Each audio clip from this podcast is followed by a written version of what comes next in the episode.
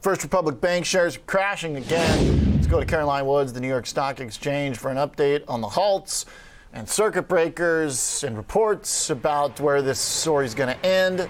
Take us through it, Caroline. Yeah, the, the big question is what is the fate of First Republic Bank? It actually opened higher today.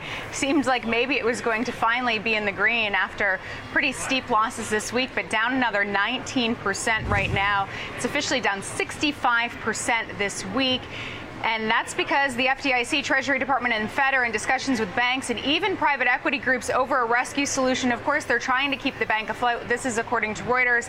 Reuters reporting that the bank's executives have been encouraged by the involvement of U.S. agencies, though it's uncertain that the U.S. government itself will be involved in a private led bailout. Now, CNBC is reporting that an FDIC receivership is the most likely outcome for the troubled bank.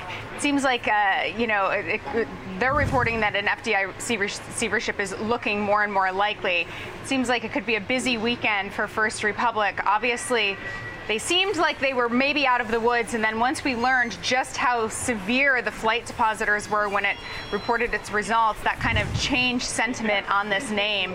And now we're seeing shares down 20% today, as I said, about 65% this week.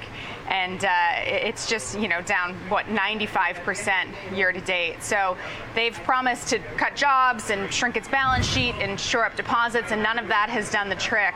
So it seems like, uh, you know, its viability is in question. Shareholders, investors, certainly pretty downbeat on uh, some of these reports. So let's see what actually happens here. Certainly uh, seems like it is in line with uh, our conversation we had earlier this week that I've referenced a few times. The Morningstar analyst saying that uh, the equity is likely to be worth zero, but a small chance it could be worth something, and that brought him to a $3 price target. Uh, but the implicit uh, uh, judgment there was that this uh, ends up either getting bought by another company or the receivership element.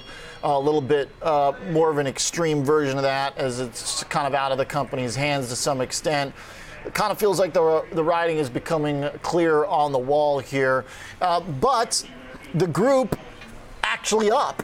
Regional banks are higher by 2%, so it seems like this is really just an FRC issue at this point. The market is showing a huge separation of this stock from its peers.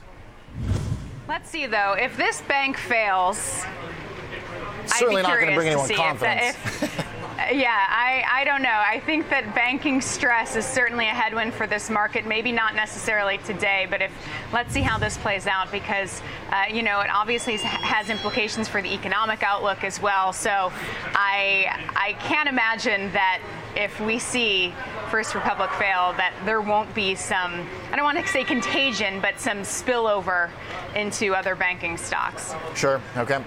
Um, right now, it's um, being uh, well received uh, by the market, um, even though the company might be going into receivership. Uh, thanks, Caroline Woods, uh, for the update here on FRC.